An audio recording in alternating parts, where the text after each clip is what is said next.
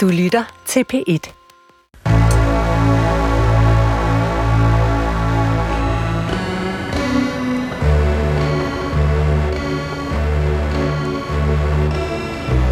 Du har ringet til Hemmeligheder på P1. Tak for din hemmelighed. Vi lover at passe godt på den. Min hemmelighed er, at jeg altid kører en omvej, fordi jeg ikke orker at skulle hjem til min familie. Velkommen til Hemmeligheder. Mit navn er Sanne Sigal Benmial, og jeg har netop afspillet den første hemmelighed for den telefonsvar, der altid er åben.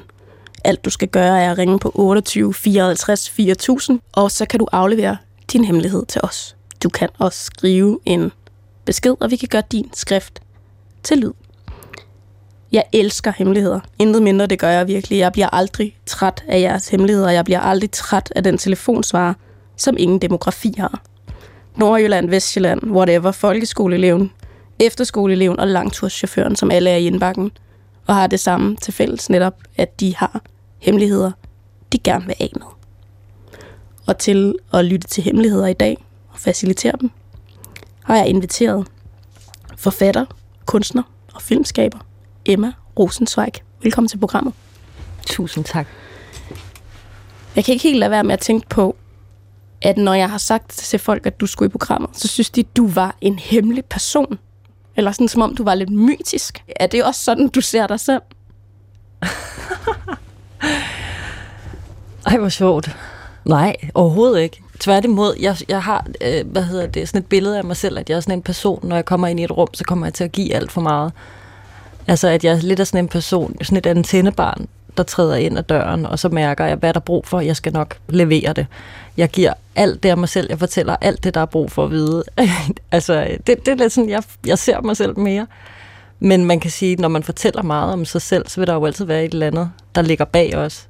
Så hvad vil du sige, at dit forhold til hemmeligheder egentlig er?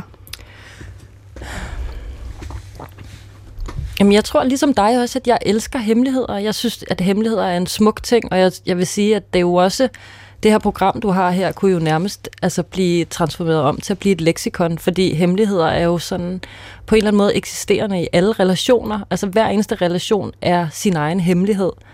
Og så findes der jo forskellige typer af hemmeligheder. Der findes de gode hemmeligheder, og så findes der de dårlige hemmeligheder.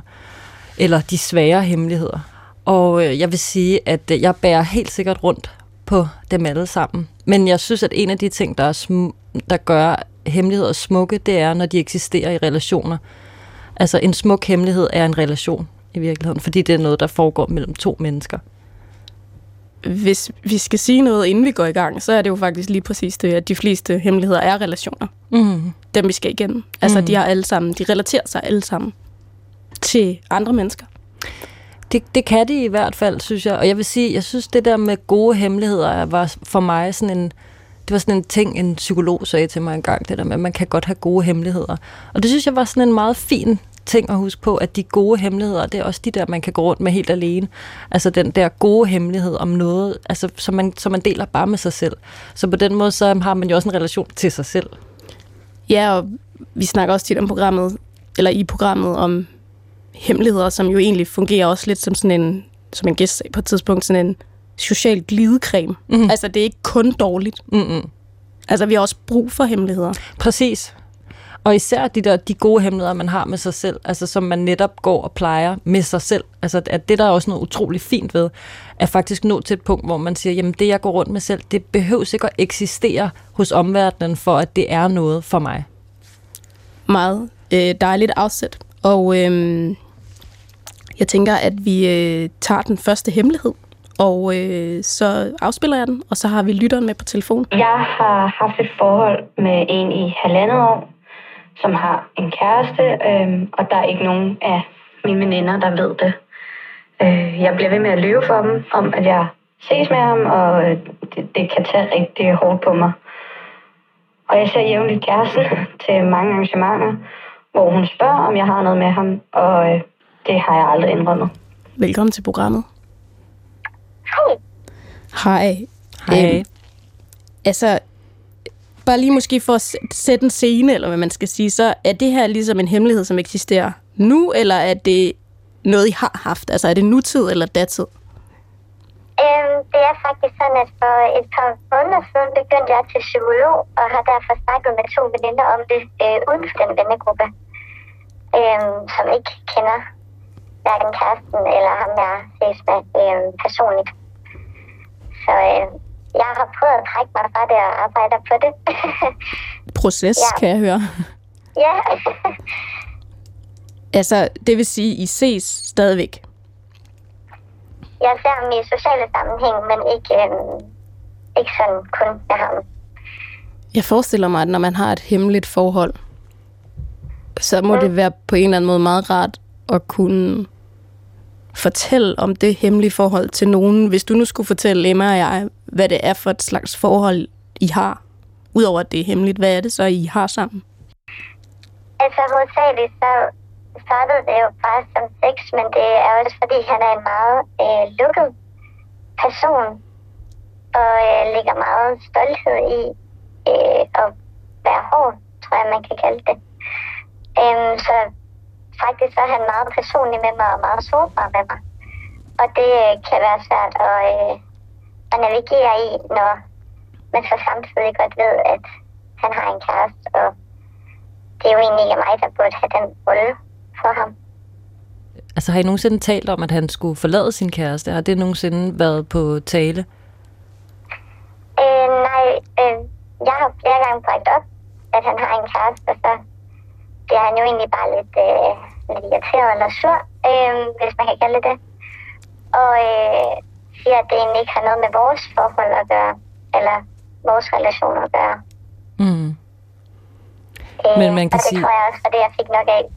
eller sådan. Ja, ja, jeg skulle lige til at sige, at du har jo haft, haft fat i dig selv på en eller anden måde, hvis du har mærket, at du skulle begynde hos en psykolog.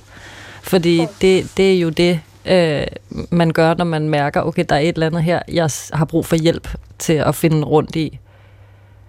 Ja. Øhm, så, det, så det er jo en ret, øh, det er jo sådan et ret, ret godt sted at starte. Det kom meget fra, at jeg øh, prøvede at trække mig fra ham, og så kunne jeg mærke, at jeg virkelig fik det skidt, sådan lidt deprimeret, har min psykolog selv sagt. Øh, og så tænkte jeg, at jeg var nødt til at få noget hjælp til det her, fordi jeg snakkede ikke med nogen om det. Og det, det er også fordi, at jeg har hængt mit eget selvværd meget på, hvordan han har, eller hvad han har synes om mig, og hvordan han har behandlet mig. Ja. Og det, øh, det tror jeg, jeg har nævnt før, men at det, det kan være sådan helt øh, afhængighedsskabende at have en, der skal forklare eller fortælle dig, hvad du er værd. Og så, når man så prøver at trække sig fra det, så er der jo lige pludselig ikke nogen til at sige det. Hverken på den gode eller den dårlige måde. Nej, det, det er ofte, hvis man stopper med at være i et forhold, så ringer man til sine veninder eller sine venner, og så er de ekstra opmærksomme på en i den periode, efter man har stoppet et forhold. Og hvis man ikke kan gøre det, så føler man sig jo ekstra meget alene. Ja, jeg tror også, det var derfor, det gik op for mig, at sådan, det kunne jeg ikke klare helt selv, det her. mm. Hvad kan du ligesom se nu? Jeg er med på, at I jo ikke er slut. Altså, det lyder som stadigvæk som en proces, som sådan noget der jo er. Men hvad kan du se nu, som du ikke kunne se før? Jeg havde rigtig svært ved at være vred på ham. Øhm, fordi at det er jo meget af sådan mig selv, der... Jeg er jo ikke kæresten, så jeg tror, jeg har haft en tanke om, at jeg kunne jo bare vende om at gå, hvis jeg ikke var glad i det. Øhm, så det har jeg haft meget fællesskyld over. Og så øh, min psykolog prøvede, eller sådan, arbejdet med mig på også at være sur på ham, og ikke bare skyde skylden på mig selv. Og det er jo både noget, som jeg egentlig har hørt fra min psykolog og mine venner, den her sætning med, men det er jo ham, der har haft en kæreste. At det ikke kun er mig selv, der er at skyde skylden på, eller sådan har, været noget for, har gjort noget forkert. Øh, og jeg synes selv stadig, at øh, det er rigtig svært ikke at være sur på mig selv over det her. Det kan være, at det her det er et helt off spørgsmål, men så skal du bare sige det til mig. Øhm, da du snakkede om, hvad I havde sammen, så, så talte du mest om, hvad du var for ham. Hvad, hvad var han for dig? Puha. Øh, jeg tror, han har været en, øh, en bekræftelse, eller noget, en form for bekræftelse i, at jeg er god nok Og jeg kan så se i retrospekt, at han har måske egentlig bekræftet mig i, at jeg ikke er god nok. Så jeg føler, at mit selvværd har hængt, hængt meget op på ham. De er så svære, de der relationer der. Altså, jeg kan bare se den der beskrivelse, du, altså, med at du møder den der kæreste, og så spørger hun, om jeg er noget kørende. Er det rigtigt forstået, så skal du lyve over for ja. hende? Ja. Hvad har det gjort ved dig, når du skulle stå der og sige, det har vi ikke på 117 forskellige måder? Jeg tror især første gang, det skete, eller sådan, der er en gang, hvor det var meget øh, specifikt, øh, sådan på direkte ind til det. Øh, der gik det virkelig op for mig, at øh, det kan godt være, at han ikke mener, at de var kærester. Det sagde han til mig dengang i hvert fald. Men øh, hun var godt nok kærester med ham. Så jeg tror, det var sådan et punkt, hvor det gik op for mig, at det, det var ikke kun mig og ham, der var involveret i det her. Og jeg synes, jeg er generelt en person, der egentlig sætter meget øh, person, eller sådan, egen personlighed i, at jeg siger sandheden. Og især nu her, der er det virkelig gået op for mig, at det, det har jeg ikke været det sidste lange tid. Det er så underligt at se tilbage på sig selv. Det tror jeg, alle kender. Ja. Altså, du står der Ja. næsten lige midt i det, men den der følelse af at se tilbage på sig selv i en situation, altså, Ja. det tror jeg, den kender du også. Man kan nok, altså, kender alle ikke den? 100 procent, og jeg kender også præcis den situation, du står i, for den har jeg også stået i selv. Og jeg tror, at en af de vigtige ting for mig, det var også det der med, som du også selv på en eller anden måde snakker om, det er det der med, altså det vigtige er jo, at du kigger på, hvordan du selv har det i det. Altså, og du har jo kunne mærke, at der var et eller andet galt. Samtidig så er det også rigtigt, det dine venner siger, det er ham, der er et forhold. Det er ham, der skal være ærlig over for sin kæreste. Det er ham, der skal stå for de ting. Men at du har kunne mærke, at der har været et, et eller andet øh, i, den, i den relation, I har haft, der har været forkert for dig, og at du reagerer på det, det er jo altså virkelig vigtigt, fordi man kan jo også komme ud i, at man lever i sådan en der relation i rigtig, rigtig lang tid. Og det kan jo blive så ødelæggende for en som menneske, hvis man gør det. Så jeg vil også sige, altså, du slår hvis dig selv ret meget i hovedet, men jeg synes også, at det virker som om, at du faktisk øh, passer på dig selv, eller i hvert fald er på vej til det. Og det er, det, det er bare det allervigtigste i sådan en der situation, hvor man bliver fanget i sådan en, øh, i sådan en øh, Bermuda-trekant. Det er at, at lige huske på, at øh, dem, der var et par, øh, de skal selv finde ud af det, og det vigtige for dig, det er at, finde, at passe på dig selv. Ja, Ja, og også at du faktisk taler med dine venner. Altså netop kigger på, okay, der er nogle venner, jeg ikke kan dele det her med, og så er der også nogle, jeg kan. Fordi allerede der, så bliver man jo mindre alene i det, ikke? ja. Og jeg tror, det, det kommer nok ud til resten af vennegruppen på et tidspunkt, men det at snakke med nogle veninder, der ikke har noget personligt forhold til nogen af dem, det har været rigtig godt for mig. Ja. Øhm, og er blevet mødt rigtig godt i det også med, at ja, jeg var jo bange for, hvad det ville sige om mig som person. Også fordi jeg følte mig jo ikke rigtig som mig selv. Nej. det gør jeg nok stadig ikke helt, men det hjælper der på det. Men de mødte mig rigtig godt i det, fordi de havde jo ikke nogen, altså nogen vrede mod mig over, hvad, hvad jeg havde gjort. De ville jo bare gerne passe på mig. Ja, og du har vendt dig derhen, øh, hvor du Ja. skulle og været ærlig. Altså, og det det samme, det må man jo håbe, at han gør. Men det er jo hans sag. Ja, jeg tvivler. Må jeg sige. Hvordan tænker du, de vil tage det, de der, den der vennegruppe, I så deler? Altså, hvad, hvad er frygten ligesom i den gruppe? Øhm, der er det, at han er meget øhm, der sådan holder arrangementerne og sådan lidt alfahanden, og hvis man kan kalde det det. Mm, den tror jeg, at man alle sammen kender den person, der lidt styrer hele Bestemt. dynamikken. Ja, og jeg tror egentlig også, det var derfor, jeg helt i starten ikke sagde det til nogen. Jeg var også, jeg er også en ret pri- øh, privat person. Så jeg tænkte ikke umiddelbart, at der var nogen, der havde nogen business i at vide det. Øhm, så jeg så fandt ud af, at han det var i hvert fald havde en, der mente, hun var kærester med ham. Og jeg var meget ny også i den her gruppe, så især i starten var jeg ligesom bange for, at jeg så ville blive ekskluderet fra den gruppe. Hvor nu, der er jeg jo bare bange for, at mange de, øh, vil mene, jeg også har lov over for dem personligt, og sådan blive sur på mig i den dur. Det har jeg så mærket med nogle af mine andre veninder der, at øh, det, de er ikke blevet sur personligt. Og det har jo været meget beroligende, hvis man kan kalde det det. Du får måske skilt forne for bukkene. Måske finder du ud af, hvem dine rigtige ja. venner er i den her proces. Det kunne jeg også forestille mig, det der kommer til at ske. Hvornår, altså, hvornår ringede du egentlig til os? Altså, kan du sætte ligesom scenen for det? jeg, jeg, jeg gik faktisk og gjorde rent derhjemme og lyttede til podcasten. Og det har været cirka, jeg tror det var to uger før jeg skulle begynde til psykolog. Så jeg tror, jeg var meget sådan, jeg tror, jeg var nået til et punkt, hvor jeg virkelig havde brug for at sige det højt. Og det var lidt sjovt, for da I, da I skrev til mig, så, så havde jeg helt glemt, at jeg havde gjort det, eller jeg havde ringet til jer.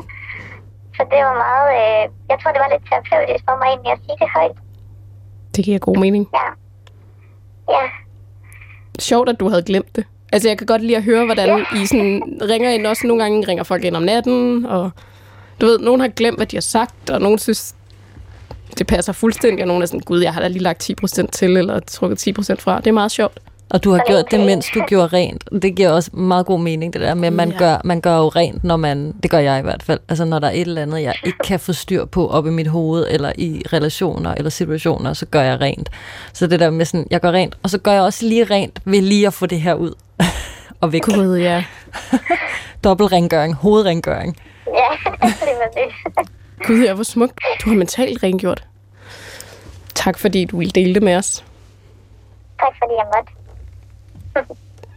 Gud, det er rigtigt, det der, man gør rent jo. Det er jo sådan, ligesom når man går, øh, jeg ved ikke, om du har have, men øh, jeg har have, og så den der følelse af at faktisk grave lige ned. Altså, det er sådan en grave. Og så, er sådan, så var man sådan, åh, der, der begravede man lige det der, eller sådan.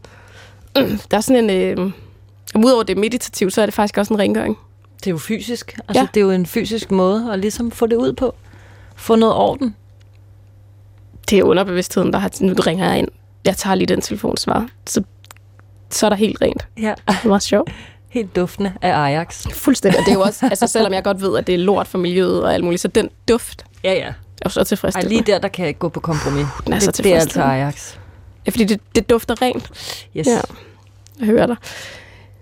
Vi tager en øh, hemmelighed mere. Jeg har bildet alle ind, at mit barn er opkaldt efter en særlig kvinde, som jeg ser op til, og som har en særlig betydning for mig. Navnet er også virkelig specielt, og noget, som folk lægger mærke til. Men i virkeligheden er det bare fordi, jeg gerne vil have, at mit barn skiller sig ud fra mængden. Jeg er selv mega almindelig, og jeg håber, at mit barn bliver mega særligt. Det er på en måde egentlig måske en af de der hemmeligheder, du talte om i starten. Altså, man egentlig bare godt må have for sig selv. Altså, altså måske behøver man ikke engang lyve omkring, altså at sige, om det er den her specielle kvinde, eller altså sådan, det er måske også bare, Jeg synes, det er en ret sød hemmelighed. Ja. Det er en sød og helt i orden hemmelighed. Og øh, der er også noget... Jeg kan godt lide mennesker, der siger, at de ikke er noget særligt. jeg er bare helt almindelig, Ja, bliver der sagt. ja. Men allerede i den her hemmelighed er der jo noget særligt. Det er noget ualmindeligt. Ja. Øh, jeg gad godt at vide, hvad det var for et navn. Ja, det gad jeg også godt. Der er jo ret mange vilde navne Ja. i dags Danmark. Altså, jeg vil sige, hvis man går ind i en, en skoleklasse, så hedder børnene jo de vildeste ting. Ja. Altså sådan nogle prinsessenavne, for eksempel rigtig meget sådan noget Aurora, Ja. Øh, be- Elvira. Arabella. Ja. øh, altså sådan nogle ting, så jeg, så jeg vil sige, det skal være et Kastanje. vildt navn. Ja, det skal være et vildt kastanje, ja, det skal være, det skal være et vildt navn.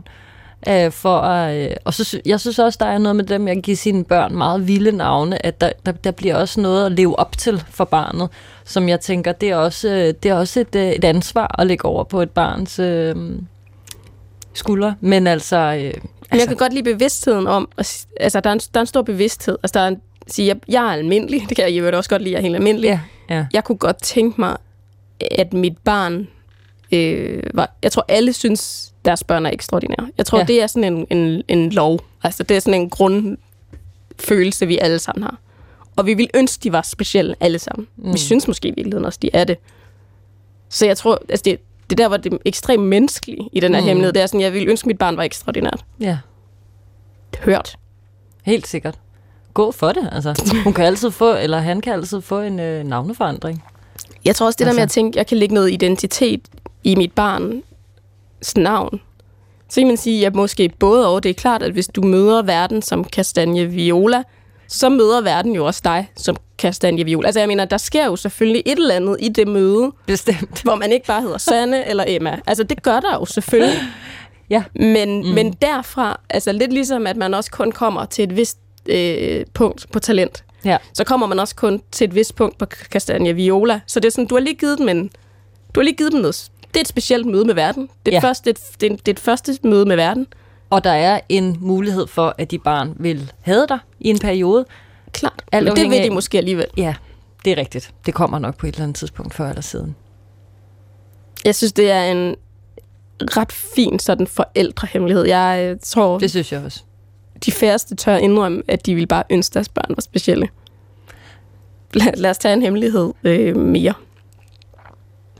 Jeg bor sammen med en veninde, og hun har verdens mest ulogiske måde at spare på energi på. Hun skruer ned for varmen, så der er knap 18 grader i stuen, kører opvaskemaskinen på stølleprogram, i stedet for et rigtigt vaskeprogram med varmt vand. Samtidig så er hun meget varm bade. Og så har hun en stor affugter til at køre, endda ved siden af et åbent vindue i regnvejr. Den sluger uanede mængder af strøm. Ui. I ren protest over, at jeg er pissefri, så har jeg tændt mit varmetæppe nu, når jeg går i seng. Hun kan jo ikke se, at det øgede strømforbrug også kommer fra mit varmetæppe, men kan tro, at det kommer fra hendes affugter. Det her, det er jo en vidunderlig hemmelighed. Fordi den har så mange detaljer. Og det er det der med, at du bor sammen med en, og det kan jo være en roomie, det kan altså også være din mand, der bare er ulogisk. Vi er jo ikke logiske. Men det er også lidt en hemmelighed, der er sådan lidt uh, a sign of the times. Altså det er sådan en, uh, det er en energihemmelighed. Altså jeg er ikke sikker på, at vi havde haft den her hemmelighed for tre år siden. Nej, helt sikkert ikke. Det tror jeg heller ikke. Men det virker også som om, at det er en person, der er godt og grundigt vred. altså, Ret af den roomie. Ja, ja, og det er jo også vildt svært at bo sammen med andre mennesker. Både hvis man er i et parforhold, og hvis man ikke er. Øhm, men det er, det, er, det er en, der er meget ophidset over det. Øhm, og jeg forstod ikke det der med varmetæppet. Det var simpelthen sådan noget med, at så til sidst, så, vil, så bruger personen sit varmetæppe for simpelthen at... Hævn sig. Ja, Ja. den kan jeg godt lide. Det er jo sådan den lille hævn. Ja, ja. Altså, jeg går ind for, at man øh, både i sit parforhold og med sine venner og med sine roomier tager nogle konflikter. Altså, Ja. at man øh, simpelthen siger tingene, som de er. Den her hemmelighed, synes jeg, er et, en hemmelighed, som skal op til overfladen. Du tænker, den skal ikke ud sådan passivt aggressivt, når du igennem tænder et varmetæppe. varmetæppet. den, skal ikke, den skal ikke ud igennem et varmetæppe, det tænker jeg ikke. Fordi jeg tænker, hvis det er reelt... Altså jeg tænker også, jeg kan ikke lade være med at tænke, hun er irriteret over noget andet også. Det handler ikke om energi, det her. Det handler jo Det, Ha- det handler jo aldrig om energi, vel? Nej. Altså, det er jo næsten desværre aldrig det, det handler om. Nej, det er det, det, det, det, det, jeg mener. Og jeg tænker, der, der, det kan godt være, at det her, den her samtale om det her emne bliver springbrættet til den rigtige samtale. Og sådan skal det også være. Man skal, når man bor sammen med nogen, eller når man er i et forhold med nogen, eller når man er venner med nogen, eller i familie med nogen, kunne sætte sig ned og sige, jeg synes, det her er vildt irriterende, når du gør A, B, C, D. Og så skal den anden sige, øh, tage, kunne tage imod det, og så er der et potentielt mulighed for, at man kommer tættere på hinanden. Hvor at, at lægge sig ind på værelset, lukke døren og skru sig med varmetæppet, den, den, den, det bliver, det, jeg vil sige, hævnen, jeg vil i hvert fald gerne følge med i næste afsnit af den serie, for at finde ud af, hvad den næste hævn bliver, når jo mere indebrændt man ligesom bliver over at følge med i alle de der små ting. Og jeg kender det fra mig selv, det gør jeg altså også med, med min mand, vil jeg så lige sige. Altså jeg kan godt blive, åh, nu ligger han den der, og nu har han, altså du ved, jeg, jeg kender godt det der med, at man bliver, når, altså de mennesker, man bor sammen med, man, bliver, man kan nærmest blive sådan obsessed med at holde øje med alle deres irriterende små sider. Men på et eller andet tidspunkt, så er man simpelthen nødt til at øh, tage en nål og slå hul på bylden, fordi ellers så, øh, så, bliver, så bliver hævnen jo grim. Det lyder faktisk, som om du næsten sidestiller altså venner og partner. Altså sådan, Det, det gør jeg det helt sikkert. ja. Ja. Altså, ja. det er ikke, at de er lige meget værd for dig, men det lyder som om, at du behandler dem faktisk ens, altså den samme ærlighed. Altså, jeg vil i hvert fald sige, at de tætte relationer, jeg har, er jo tætte relationer. Og så er det jo for mig det samme, om det er min partner, eller om det er mine venner. Fordi de mennesker, som jeg er oprigtig overfor, dem er jeg oprigtig overfor. Der er også noget med at opfinde øh, et sprog for noget, når man bor sammen med nogen. Altså Ja. hjemme hos mig hedder det for eksempel, at jeg bliver policet. Så kan jeg sige sådan, nu gider jeg faktisk ikke blive policet mere. Fordi jeg synes, der er nogen, der holder øje med, hvad jeg laver. Lægger ting steder og sådan noget. Og så, jeg lægger ikke mærke til det. Jeg ser ikke ting. Så bliver jeg policet, ikke? Ja, Sådan noget. der er jeg jo nok den, der poliser. Oj, det er så hårdt. Oha, der, ja. Jeg tror heller ikke, jeg, jeg, tror heller ikke, jeg er, sådan, er specielt populær i det. Men det er rigtigt, det er noget med at finde et sprog, altså, ja. øh, for hvordan man ligesom taler sammen i det. Altså, hvordan Så skal man, det også blive lidt sjovt. Altså, så kan man godt Ja. ja. være sådan, nu er du Ja. ja. politimand igen, Ja. og øh, Ja, det er ligesom en kode for, at vi lige skifter energi. Eller Ja. sådan, ja, vi er enige om, at jeg lige skal samle de her 10 ting op, fordi dit nervesystem, det er lige lidt flosset. Men du skal også lige anerkende, at du er politimand nu. det handler faktisk om energi. Jamen, det handler om energi, I know. det er fordi, vi står på hver sin side af energien, dig og mig. Ja. Ja, ja men det, det er helt rigtigt. Og det er jo, altså, det er jo, det, jeg vil sige, det som jeg synes kan være svært, øh, det er, at hvis man står for rigtig mange praktiske ting i hjemmet, og man for eksempel står og lige er i gang med at ordne noget vasketøj, og der kommer en og klapper ind i røven, så er der noget med, at man mødes på to meget forskellige øh, altså kanaler, kan man også kalde det. Ikke? Altså det er jo det der med, hvor er du, og hvor kan vi mødes? Altså, hvad for en kanal mødes vi på, ikke? Hvor, at, hvor at jeg tror, at jeg tror faktisk, at øh, ofte, når man bor sammen med nogen, som ikke er ens partner eller ens tætte venner, så, så, så, så forsøger man måske at undgå konflikten og undgå samtalen, fordi altså, det netop heller ikke måske er en person, man gider at have den samtale med. Man vil ikke nå videre i den relation. Altså det er vidderligt bare, du bor der, jeg bor der, når jeg lukker døren, så holder du dig væk. Øhm, men, men, men man kan sige, at øh, den vrede, som jeg synes, der, der var, den, øh, den får mig til at tænke, at øh, det, altså, vrede, det skal man ikke gå rundt med for længe. Og så er det en meget indadvendt vrede. Altså, den er lidt passivt aggressiv, og den Ja. er hård at bære rundt på. Den er lidt passiv-aggressiv. Ja. Fordi den kommer jo ikke ud. Så den ligger bare der og lumrer under det der varme tæppe der om aftenen. Og det, jeg, igen må jeg bare lige sige, det er også det her med, at man overgår ikke engang at forstå logikken. Det forstår jeg godt. Det bliver man nødt til med sin partner. Ja. Så man sådan, åh, jeg bliver nødt til at prøve at forstå, hvad ja. det er, du kommer fra. Men her er det sådan, jeg overgår det ikke, for Nej. du er ulogisk. Ja. Altså, du, du er totalt ulogisk. Ja. Det, du, du er usammenhængende. Mm-hmm. Men det er de fleste mennesker jo bare. ja, og det er også ulogisk, det med varmetæppet. Det er nemlig også ulogisk. Ja. Det er meget smukt sagt. Ja, Ja. ja. Det er meget ulogisk. Ja, ja, Og det er jo ved måske hele humlen af det her, den her hemmelighed. ja. Ja. Ja, hævnen er ekstremt ulogisk. Det kunne også være et brev. Et brev. Kære Rumi, øh, jeg tænker sådan og sådan og sådan, og så synes jeg, det er vigtigt også, når man siger, hvordan man har det, at være åben over for, måske har hun det på en anden måde. Det, be- at man siger, hvordan man har det, er ofte, det, det er jo vidderligt bare for at komme af med det. Så man netop ikke skal ligge, og så kunne det være varmetæppet varmet på en anden måde bagefter. Altså, det er, jo, det er jo også lidt det, det handler om, tror jeg. Altså, at komme kom ud med det nogle gange, når jeg tager konflikter med øh, min mand, for eksempel. Altså, det handler jo ikke om, at han skal forstå mig, eller han skal være enig med mig. Det handler om, at jeg skal have lov til at sige, hvordan jeg har det. Så kan han sige, hvordan han har det. Nogle gange får han lov, nogle gange får han ikke lov. Og så, og så videre. Altså. Ja. så videre i systemet. Hvor hvis man ikke gør det, så bliver det netop det der, hvor så bliver varmetippet måske øhm, forbrændende i en eller anden grad. Så lige pludselig så har man fået vabler, brændsår. Og så er det måske alligevel ikke helt det værd. Ikke helt. Vi tager en hemmelighed mere, hvor vi så har lytteren med på telefon. Hej hemmeligheder. I min gymnasieklasse er vi en vennegruppe, der går meget op i vores karakterer. Vi støtter altid hinanden og hæpper på hinanden, når vi går ind til eksamen. Men min hemmelighed er, at jeg altid håber inderligt, at de andre får lavere karakter end mig, når vi går til eksamener. Jeg skammer mig over den side af mig selv, for jeg vil ønske, at jeg kunne glæde mig på mine venners vegne, når det går dem godt i skolen. For det er mine tætteste venner, men det kan jeg bare ikke. Velkommen til programmet. Tak. Jeg tænker faktisk måske lige at starte med et spørgsmål. Ved du egentlig, om dine venner kunne høre det på samme måde? Øhm, altså, siden jeg ringede ind, så er jeg kommet til at tænke på, om de må også har det på den måde. Og altså, det er, jo, det er jo meget muligt, men jeg tror det egentlig ikke. Jeg er nok den i vennegruppen, som går mest op i vores karakterer, øh, og de andre er lidt bedre til ikke at tage det så tungt. Hvordan vil du, hvad kan man sige, hvordan vil du beskrive den dynamik, I har i den der vennegruppe?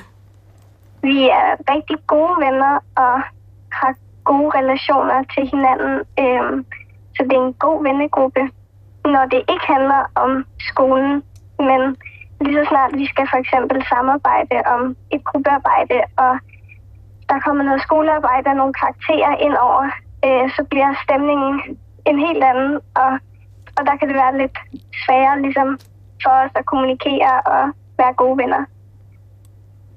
Oh, det er, altså må jeg bare sige, det er altså også meget komplekst. Det er en svær alder, og det er et svært miljø. Altså, hvad betyder karakter for dig? Altså, det er blevet en del af min identitet, fordi jeg ikke synes, at jeg altid står så stærkt socialt i klassen. Øh, men så er det som om, at det, jeg så ikke har i det sociale, det har jeg i mine gode karakterer. Så det betyder meget, og det er helt sikkert også derfor, jeg får den her altså bliver ramt på, når de andre får højere karakterer, fordi jeg bliver bange for, at min identitet så ikke holder. Det er en vir, må jeg sige, det er altså en meget stor selvindsigt af at gå, altså, når du går kun i gymnasiet. Tænk mand, hvis jeg havde haft den selvindsigt i gymnasiet. Altså, at du kan mærke, at det er fordi din identitet på en eller anden måde udfordres, eller at dit, dit syn på dig, både udefra og måske også dit eget syn på dig selv? Mm. Ja. Men har du prøvet, altså har du prøvet at få dårlige karakterer? Altså, jeg har... Jeg får høje karakterer, men jeg har prøvet, ja, at få en karakter lavere end de andre. Altså, hvor jeg så har fået 10, og så har de andre fået 12. Og hvordan, hvordan, hvordan føles det? Jamen, det er der, hvor at jeg så selvom at de er mine rigtig gode venner, så kan jeg lige pludselig ikke bruge dem i den situation. Øh, altså, jeg får lyst til at trække mig fra dem og ikke have noget med dem at gøre, fordi jeg slet ikke kan klare, at øh, de har fået højere karakterer end mig. Ja. Du har jo helt vildt høje forventninger til dig selv. Altså virkelig. Og det er jo et fuldtidsarbejde. Det er ikke engang at gå i skole, det er et fuldtidsarbejde. Ja. Men det, jeg tænker, det er også det der med, altså når du har prøvet det, så trækker du dig fra dine venner, siger du? Mm. Hvad, hvad gør Ja. du så med dig selv? Bare sådan en nysgerrighed. Hvad, hvad, hvad, hvor går du hen? Hvem er du sammen med, hvis du ikke er sammen med dine venner? Hvem deler du det med? Mm, altså hvis det er sådan en situation, hvor vi sidder i skolen og har fået standpunkt og kigger på vores karakterer og sammenligner dem, øh, og de har fået højere karakterer end mig i nogle af fagene, så er det typisk sådan, at jeg ligesom bare søger væk og øh, sidder på min telefon eller sidder på computeren øh, og ligesom lukker mig lidt inde og sørger for at komme tidligt hjem, hvis jeg kan komme til det og ikke have kontakt med dem. Deler du det så med dine forældre? Nej, det er lige så meget en hemmelighed over for dem, tror jeg. Hvad er hemmeligheden? Er hemmeligheden, at du bliver ked af det, eller er hemmeligheden karakteren? Jamen, jeg tror, at hemmeligheden er, at det betyder så meget for mig, Ja. at det er en del af min identitet. Øh, og så er hemmeligheden jo selvfølgelig også den her altså, del af mig, som har så meget brug for at få høje karakterer, at jeg kan ønske, at det går de andre dårligt, fordi at jeg så vil have det bedre. Ja. Så det er en dårlig samvittighed. Altså, også, altså, hemmeligheden er også, at du føler det skamfuldt, at du ønsker dine venner, som du ellers elsker, det dårligt. Ja, nemlig. Det tænker jeg er sådan en egoistisk side, som jeg ikke har lyst til at dele med nogen. Jeg tror alle sammen, vi synes, at det er pinligt eller skamfuldt, når vi har sådan nogle grimme følelser, men altså, vi har dem jo alle sammen. Altså, så når det er gymnasiet, så er det sådan noget med, hvem fik det der job, og hvorfor fik de det, eller den udstilling, eller... Præcis. Altså, det er, det er jo meget rigtigt. det er desværre noget, som kommer til at forfølge altså dig og alle os andre altid. Altså den der følelse af, at det er sindssygt svært at holde næsen i eget spor, og kun fokusere på det, man selv er god til. Det er svært. Er det også fordi, du tænker, at det ikke kun er karakterer, eller hvordan? Mm, ja, altså det er, jo, det er jo det her med, at jeg ligesom, øh, at det er blevet så meget en del af min identiteter, det er jo ikke bare føles som en karakter, men også føles som øh, en vigtig del af den, har både i klassen og i den her vennegruppe. Men jeg synes jo, det er rigtigt, hvad Sanne siger, at du er jo du er jo utrolig klog omkring dine bevæggrunde og dine følelser. Øh, og jeg, tæ- jeg tænker bare, at det kan man jo godt dele med dem, som er tæt på en. Altså, det, det der med, det, det har jeg i hvert fald prøvet på. Det er måske ikke det nemmeste i verden, men det der med nogle gange at sige, at jeg fik det sådan her, og det, det har jeg det sgu dårligt med. Så tror jeg, at hvis man gør det, så vil det også gå op for en, hvor mange andre, der faktisk også sidder med den type følelser og den type tanker. Og måske skal man starte med sine forældre, og ikke mm. sine venner. Altså fordi, jeg, jeg, som Sanne siger, det er virkelig, altså det er virkelig en normal... Altså der, der, der er mange mennesker, der sammenligner sig selv med andre. Vi lever i en verden, hvor man sammenligner sig selv utrolig meget med andre. Selv voksne mennesker. Du kommer nok aldrig rigtig til at slippe for det. Men jeg tror, at det der med at tale om det på en måde, hvor at det er livet. Det er noget, man gør. Det, er ikke, det betyder ikke, at man er et uperfekt menneske. Eller jo, det betyder det, fordi det er alle. Der findes ikke noget som et perfekt menneske. Øh, altså, jeg tror, at det der med at sige, ej, det, du ved, tag lidt let på det i virkeligheden også. Tag let på det i en samtale med sine forældre og sige, ej, det skulle, jeg skammer mig sgu lidt over, at jeg, jeg fik 10 i dag, og de andre fik 12, og lige pludselig så fik jeg lyst til, at de faktisk skulle have fået mindre end mig. Det, det har jeg det lidt mm. dårligt med. Fordi det, det, er, det er ikke du er øh, ikke et slet menneske. Nej. Du er ikke et dårligt menneske, Nej. fordi du tænker sådan der. Så er vi det alle sammen i perioder af vores liv. Og ja. især i de perioder, hvor man kan føle sig bagud. Og jeg tror faktisk, at den følelse, hvis du delte den følelse, altså ikke karakterfølelsen med dine venner, men den der følelse af at sige, jeg føler mig faktisk måske lidt bagud, eller sådan, du, prøvede, altså, du sagde lige før det der med, at du kunne godt føle, at du var måske sådan lidt, ikke socialt bagud, men at de havde større sociale kompetencer, så tror jeg, at de vil sige, at det føler vi os også. Ja, og det handler om at åbne lidt op for den der side af en selv, hvor man er usikker. Altså den side af en selv, hvor man er måske ikke den perfekte, perfekte udgave af sig selv. Fordi, fordi i, i, i at åbne op for det, så kommer man også tæt på sine venner, og man kommer tæt på sine forældre. Og dine forældre er jeg sikker på, vil øh, blive glade for, at du deler den type tanker med dem. Tror du, du vil kunne dele det med dine forældre?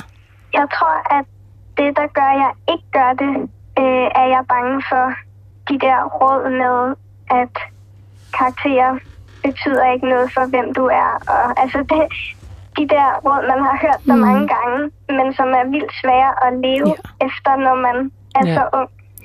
Men det er jo også, øhm. fordi det er sådan et fikspunkt karakter. Altså, det er sådan noget, du kan gribe i. Du kan nærmest klamre dig til dem, ikke? Altså, når alt andet er usikkert og svært at være i, så er det som om de der karakterer, det der standpunkt, når man sidder med det, det er noget, du, det er i hvert fald faktuelt, ikke? Du fik 12. Du er en 12'er. Ja, det er lige præcis sådan, det er. Ja. Og det er også en kontrolting. Altså det der med at føle, at man kan tage kontrol over noget. Så det giver jo god mening. Altså fordi det er vildt svært at gå i gymnasiet. Altså, yeah. det er bare en hård tid. Og derfor tænker jeg også, at der er noget rigtigt i det, Emma siger med at prøve at det er også vildt svært at skulle være den første. Men måske ser de også op til dig, fordi du er den, der får de vilde karakterer, og de ved også, sådan, oh, okay, du har styr på det. Så hvis du nu faktisk sagde sådan, ja, ja, jeg har styr på det, og jeg får gode karakterer, men måske klynger jeg mig også lidt til dem, altså, fordi jeg også bare er lidt usikker. Det ville være en spændende snak, hvis de nogensinde kunne have den. Ja, jeg tror ikke, at man skal gøre det hele på en gang. Det, man kan se det som en kagedåse. Man kan åbne den en lille smule på klem eller en dør, måske bedre. Man kan åbne den en lille smule på klem og mærke, hvordan det føles, og så kan man tage det gradvist. Men det der med også at, at, at gøre sig selv en lille smule sårbar, og åbne en lille smule op for det uperfekte. Vi er ja. så meget med dig i hvert fald. Jeg ved ikke, om du kan fornemme, at vi, vi, vi hjælper på dig. Ja, ja bestemt. det er ret. og det er imponerende, at du øh, har forstået så meget af de mekanismer, der er på spil omkring det. Allerede ja. der er du jo nået ret langt. Mm. Og så husk det der med dem, der kalder dig en 12 og bla bla, som er sådan et meget begreb, som bliver slynget rundt omkring. Der er ikke noget forkert i at være dygtig til noget. Man må godt mm. gå efter at være dygtig til noget, men man skal selvfølgelig tænke over, hvad det er, det egentlig handler om. Altså, er det, er det karakteren, eller er det kontrollen, ikke? Jo. Det var dejligt, du ringede ind. Det var så lidt. Det er pulsen på ungdommen. Det er så svært, det der ubarmhjertigt. Ja, det er det virkelig. Fordi man ikke er noget. Man er ikke rigtig voksen, og man er ikke rigtig barn, og man er in between, og folk øh, behandler også en på den måde jo faktisk. Altså man har ikke rigtig kontrollen. Mm. Men man skal tage den. Det er svært. Vi tager en helt øh, anden hemmelighed. Min hemmelighed er, at jeg lader som om jeg interesserer mig for stjernetegn, fordi jeg ved, at kvinder går sygt meget op i det. Og så har jeg oplevet, at de føler sig trygge, at sandsynligheden for, at der sker noget med dem er større. I virkeligheden så giver jeg ikke skid for det. Hvem fanden interesserer sig for det pis? Øh, en, der interesserer sig for stjernetegn, Lad som om, at han interesserer sig for stjernetegn, fordi han ved, at der er dates i den slags. Der kommer til at ske mere, hvis man øh, smider stjernetegn ind i ligningen, men i virkeligheden så interesserer han sig ikke for, citat, det pis. Og der føler jeg også, at vi har gang i en meget aktuel hemmelighed, fordi der kan være, at der sidder nogen derude og tænker, stjernetegn, hvad, hvad har det med noget at gøre? Men det har, altså i København, der er stjernetegn i datinglivet en meget stor ting, har jeg fundet ud af. Det er øh, noget, som er en valuta for mange kvinder. Så på den måde, så tror jeg egentlig, at den her fyr har regnet noget ud. Ja. Men det giver jo ikke rigtig mening, hvis han ikke ægte, ægte tror på det. Altså, fordi så er det jo lidt en ækel strategi, jo. Ja, det må man da nok sige. Det, det er det da. Uh, det der er rigtig ærgerligt. Og ærgerlig måde at møde et andet menneske på også. Synes jeg. Ja, fordi det er en falsk præmis. Ja, det minder mig om, om en hel masse andre nederen score, scoremåder, hvor man øh, som øh, altså mand bare øh, prøver at sige det, som man tænker, kvinden vil høre. Det er jo, det er jo altså det kan selvfølgelig også gå den anden vej, men det er, det er jo nederen for begge parter.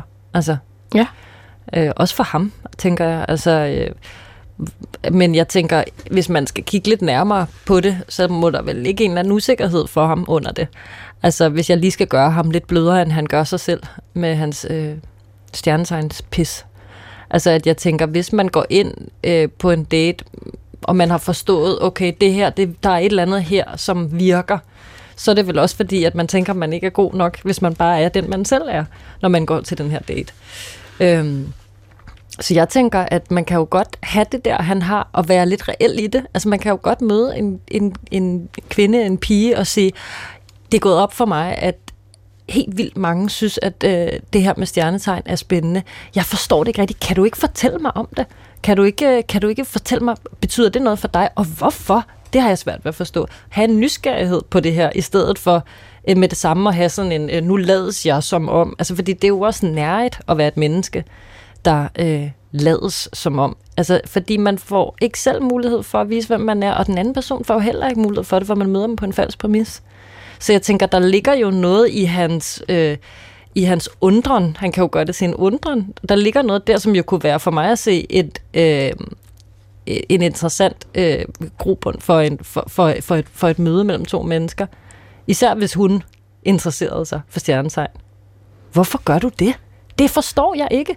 Perfekt. Lad os snakke om det. Nu skal jeg fortælle dig, hvorfor jeg gør det. Og så kan han jo sige igen, det synes jeg ikke. Og så kan de jo sige, Nå, men ved du hvad, vi ses ikke igen. Eller måske så kan han lære noget, rent faktisk. Og hun kan også lære noget af ham. Det er meget interessant, at man jo på nogle af de der dating-apps kan angive sit stjernetegn nærmest i stedet for sit navn. Altså, så, så Er vild en valuta af det der stjernetegn. Okay. Så jeg synes jo også, ja. som du siger, der er jo noget i at sige... Altså, det er jo hele datingfasen er jo en stor nysgerrighed. Det er jo gerne sådan, det skulle være. Ikke en stor strategi. Og det kan jeg selvfølgelig Præcis. sagtens sige, det er med på. Jeg er øh, gift, så det er lettere. Men det er rigtigt. Det der med, det er, det er, jo, ikke, det er jo ikke en strategi. Altså, det er jo ikke... Nej, jeg synes da altid, at der er en, altså for mig i hvert fald, der er jo altid en nerve i at møde et menneske, som, jeg vil ikke, jeg vil sige, det der med at kalde noget for pis, der er han jo allerede galt på den. Altså, fordi det handler jo mere om at sige, okay, jeg har en undren, der er noget, jeg undrer mig over. Så det er jo en perfekt begyndelse på at møde et andet menneske. Altså, så er du klar. Altså, hvor at hvis du går ind og siger, nu lades jeg som om, at jeg vil give den person det, som jeg tror, altså, så, så, så er det meget svært også at mødes i, øhm, i det, ikke? Jeg ville, da, jeg ville da hellere møde en mand, som sagde, når du står for det her, det sætter jeg spørgsmålstegn ved, end en mand, som sad og brugte en aften med mig på at lade, som om, at han stod for det samme. For så, om, altså, det, det kan man jo også mærke. Altså, Det har jeg. en udløbsdato. Ja, Man, man sætter lidt en udløbsdato for sig selv ved ja. At starte med at tænke, det er noget pis. Og igen, så er det det, der jeg snakkede om før med roomien. Det handler jo også om det der med, hvordan møder man andre mennesker. Man møder dem jo ikke i, at man skal være ens, og at man skal være enige, og at man skal undgå nærmest øh, at være, at være to, komme fra to forskellige steder. Man møder mennesker ved at komme derfra, hvor man kommer fra, og være åben for der, hvor de, den anden kommer fra. Ikke? Det er det bedste datingråd givet i det her program længe. Øhm, lad os lige tage en, en helt øh, anden hemmelighed. Hej Pete. Øh, Jeg ved ikke lige, om jeg gør det her rigtigt, men øh, nu fortæller jeg min hemmelighed. Fordi det er en hemmelighed, som jeg rigtig føler, at jeg har løst over for mig selv. Da jeg var meget ung, tog min mor en masse piller. Livsfarligt den her ene aften. Og øh, ja, det er noget, jeg aldrig rigtig har døjet med. Og øh, nu sidder jeg her 11 år senere, og øh, har stadig ikke rigtig fundet ud af, hvad jeg tænker om det. Og øh, jeg er bange for, hvis jeg går ind i det her projekt, hvor jeg vil finde ud af, hvad jeg tænker, og lave det her, øh, hvad skal man kalde det, shadow work, og sådan finde ud af helt pædagogisk, hvad jeg tænker om det. Så ja, I don't know. Der ligger meget mere i det, end jeg lige tror, tror jeg. Og jeg tør ikke døje med den her hemmelighed. Men ja, måske det her var et forsøg på det. Det her det er jo i virkeligheden måske et klassisk eksempel på, hvordan det er at indtale en telefonsvarbesked. Altså det der med sådan en øh, selvrealisering, mens man taler. Der ligger måske mere i det, end jeg tror, tror jeg, er jo et digt. Eller sådan, altså det er meget smukt, ikke? Mm. Ja. Øhm, fordi det er jo følelsen af, hvis man har noget, som man ved vil blive før og efter. Inden man overhovedet går i gang med det, så ved man, at det her, det vil være sådan, før jeg begyndte at gå ind i min mors, hvad end der skete der og efter. Og tør jeg egentlig gøre det, og hvad vil det komme til at betyde for mit liv fremover? Mm. Og forstå det her, og forstå, hvad jeg var i det, og Ja, det er altid det, det er et ret vildt øh, det er et ret vildt sted at stå, fordi hu, hun eller han er jo allerede gået i gang. Altså, øh, Ja. det, det, det, er, det er allerede i gang, det der. Øhm, og jeg tror, det er jo... Hvorfor tænker du egentlig det? Det tænker jeg, fordi, at som du selv siger øh, i beskeden, kan man jo høre personen øh, allerede finde ud af noget, mens personen taler. Og jeg tror, at øh, mange af traum- traumatiske oplevelser, man har haft, øh, de lærer sig jo inde i en på forskellige måder, og man overlever dem. Øh, og det gør man jo på, på en eller anden måde, når de sker. Og så, øh, hvis ikke de bliver bearbejdet, så bliver de jo siddende i kroppen, og så kommer de jo tilbage igen på den ene eller den anden måde. Og hvis man begynder, når de signaler kommer, og ligesom ignorerer dem, så kommer de bare frem igen med kraftigere styrke. Og jeg tror, at øh, lige så snart man begynder at verbalisere, altså, så, så begynder man også at gennemleve igen. Øhm, så er spørgsmålet så, hvilken vej man går derfra. Og derfor så tror jeg også, at lige øh, i den her sag, er det jo, altså det er jo, jeg vil sige, jeg vil ikke råde den her person til at tale med sin mor som det første. Altså fordi, fordi jeg tænker, at øh, det vigtige, det er jo, når man får en eller anden øh, genopdagelse af et traume, det er jo at finde ud af, hvad er min historie i det her? Øh, og hvordan finder jeg frem til den? Fordi traumer er jo også noget, de bliver jo blurred, altså de bliver jo, øh, de bliver jo svære. Hvordan, hvordan skal jeg finde frem til, hvad det egentlig var, der skete? Det er jo også det, personen siger, ikke? Øh, og det, det skal personen jo med sig selv. I sig selv, ikke? Men også i et tempo. Altså jeg tænker, der var en, det siger personen også, måske er det her den første Mm. måde at, at, at, at gå i møde. Altså gå det i møde. Altså Ja. lige at sige det til nogen, som ikke kender mig. Ja. Hvor det ikke har nogen pris. Mm. Smage alt, på hvad der, ordene. Smage, ja, smage på det, det kan man jo ja. også mærke, der bliver. Ikke? Ja. Altså, Ja. den der følelse af, at de der store, øh, livsomvæltende familiehemmeligheder, Ja. Altså, når man skal ind og grave i dem, skal man også ligesom være klar på at gøre det, fordi det er et arbejde. Altså, det er jo vidderligt et arbejde. Og det står bare aldrig. Jamen, det gør det jo ikke. Også fordi så stifter man jo, nogen gør- gør sin egen familie. Ja, Og så ja. starter den. Ja, ja. Ja, og, og man vil komme igennem alle mulige vilde følelser undervejs, og man vil måske også have brug for at stoppe, og det er også okay. Øh, det er også okay. Altså at stoppe undervejs. Og det er også okay, at der er blevet ringet ind nu, og så går der nogle år, og Ja. så sker der et eller andet, og så Ja. åbner man op for det igen. Men den er begyndt. Altså bolden triller, og så kan den trille langsomt, og det er også helt fint, fordi man skal tage de der ting i sit eget tempo. Øhm, men det er bare det, det, det eneste, jeg tænker, det er, det er vigtigt, at henvendelsen ikke bliver direkte til moren som det første. Hvorfor tænker du det? Det ved jeg ikke. Jeg tænker bare, at det virker som om, det er en person, der først lige skal finde ud af, hvordan oplevede jeg egentlig det her? Altså, fordi der er noget uklarhed, lyder det til. Altså noget uklarhed omkring, hvis, hvis, hvis personen har været barn, øh, da, da, øh, og det er en mor, der har lavet et muligt øh, selvmordsforsøg, så, øh, så, så er der en stor chance for, at barnet har fået fortalt det øh, på nogle måder, uden rigtig at have forstået, hvad det egentlig er, og at man så som voksen siger, okay, nu begynder jeg at stykke de her ting sammen. Hvad var det egentlig, der skete? Var det det her? Øh, det kan jo også være, at det var noget andet, men derfor så tror jeg bare, det er vigtigt først ligesom at mærke, hvad var det egentlig, jeg fik at vide? Hvad var det egentlig, jeg mærkede? Hvad var det egentlig, der skete for mig? Sådan at historien ikke bliver, øh, hvad hedder sådan noget på dansk, sløret? Så øh, jeg tænker mere sådan, så at man i hvert fald lige mærker sig selv, inden man skal ud og høre de andres versioner. Og man kommer sikkert til at høre, alt afhængig af, hvor stor en familie det er, hvor mange andre der har været, så kommer man sikkert til at høre flere versioner. Og hver gang man hører en version, så skal man vende tilbage til sig selv og sige, hvordan stemmer det overens med min følelse? Det er rigtigt. Det er det, der er med familiehemmelighederne. Det er, at der er så mange, der tager patent på historien. Præcis, ja. Og alle historierne er også rigtige. Det er ikke, Det fordi, det er ikke fordi imellem. der findes én Nej. rigtig historie, men, men man skal huske, at ens egen historie, det er den, man selv skal varetage. Altså, Og det er det, man skal leve med. præcis, ja. Vi er jo faktisk nået til punkt i programmet, hvor vi har flere hemmeligheder, men hvor vi ikke kan nå at afspille flere, fordi du skal fortælle os en hemmelighed. Oh, oh. Du, du, du overvejede at fortælle mig den op i elevatoren, og så sagde jeg, nej, vi skal først høre den i, øh, i programmet. Så Ja. jeg har ingen anelse om, hvilken vej vi går. Prøv høre, jeg har så mange hemmeligheder. Kender. Jeg er en stor hemmelighed. Altså, nu går vi tilbage til det, du sagde til at begynde med, men hvem er ikke det? Altså, heldigvis. Det er jo det, der er så smukt ved mennesker. Det er derfor, det er så fedt at tage metroen, og så sidde og kigge på folk. Tag toget og sidde og kigge på folk. Bare sidde på gaden og kigge på folk, fordi alle har hemmeligheder. Og det gør dem smukke og sårbare og hårde og alt det der. Det er bare, øh, altså, det er Også dejligt. alle dem, du tror, altså nu var der en, der brugte ordet almindelige. Mm. De har dem også. Selvfølgelig, selvfølgelig. Øhm, så jeg tror, jeg, jeg har tænkt ret meget over, hvad jeg skulle fortælle. Hvad for en hemmelighed skulle jeg fortælle? Og så kom jeg frem til, at den hemmelighed, jeg synes er mest passende at fortælle for mig lige nu, det er den hemmelighed, at jeg græder, når jeg går i bad. Det lyder sådan terapeutisk. Dejligt, faktisk. Ja, men det kan det også godt være.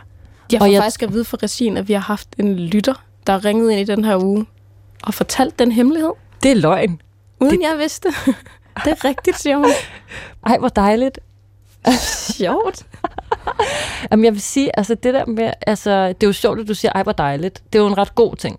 Fordi det det, nogle gange kan man jo godt forbinde dejligt. det der med at græde som noget negativt. Men jeg tror, at det, som jeg godt kan lide, og en ting, som jeg tænkte over, da jeg tænkte over det der billede af, jeg stod grædede i badet, det er, at, at tårerne er jo ikke alene. Der er jo en hel masse vand, der, der rører ned sammen med dem.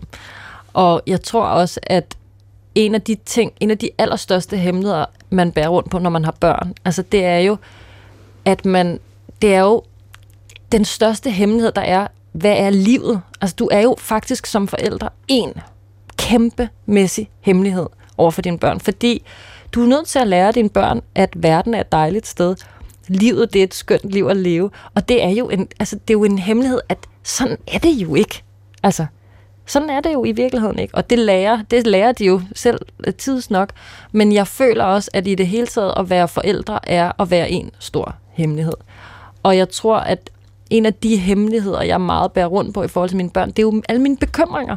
Alle mine bekymringer. Jeg er utrolig øh, bekymret menneske. Jeg har utrolig mange tvangstanker og angst og alt muligt. Og jeg tror, at det der med at gå i bad, det er et utrolig godt sted for mig at give slip på det.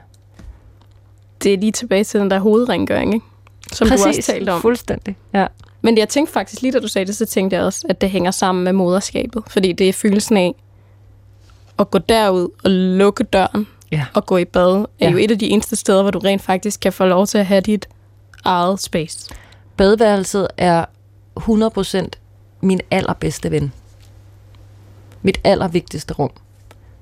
Så det er jo også følelsen af at kunne gå derud, og så faktisk bare græde alt det ud, som man jo netop, som du siger, tænk hvis dine børn spurgte dig, det gør de jo helt sikkert tit, hvordan har din dag været? Og du fortalte dem, hvordan den virkelig havde været, ikke? Det kan du jo ikke. Nej, man er, man er som forældre til små børn i hvert fald en meget, meget stor omvandrende hemmelighed. Og jeg vil sige, nu har jeg øh, mit store barn, som snakker utrolig meget om døden lige for tiden. Det er jo, altså, det er jo virkelig, altså også, man, man skal også være ekspert inden for hemmeligheder, for meget af sandheden fortæller man, og hvor meget bevarer man som en hemmelighed. Altså, jeg tror faktisk, at den her hemmelighed på en eller anden måde kommer til at være sådan en forløsning for mange mødre, måske også fædre derude, men den der følelse af, hvis man bare kunne gå i bad og græde tingene ud, altså... Jeg elsker dig en anden, der har sendt dem ind. Hold kæft, hvor er det morsomt. Det er mig. meget tilfældigt. Det er ikke mig. Det er ikke mig. Og det er ikke dig. Det er meget underligt. Men I har alligevel ikke synes, den var god nok. Den står i kø, siger hun. Derude. Den står i kø. Ej, hvor er det sjovt. Det er virkelig, virkelig fint. Let it rain. Det er det sidste ord, og tusind tak, fordi du øh, delte din hemmelighed med os. Og tak, fordi du var med til at lytte til alle andres hemmeligheder. Tak fordi jeg måtte. Det har været meget fint, synes jeg. Og tak, fordi I lytter med derude.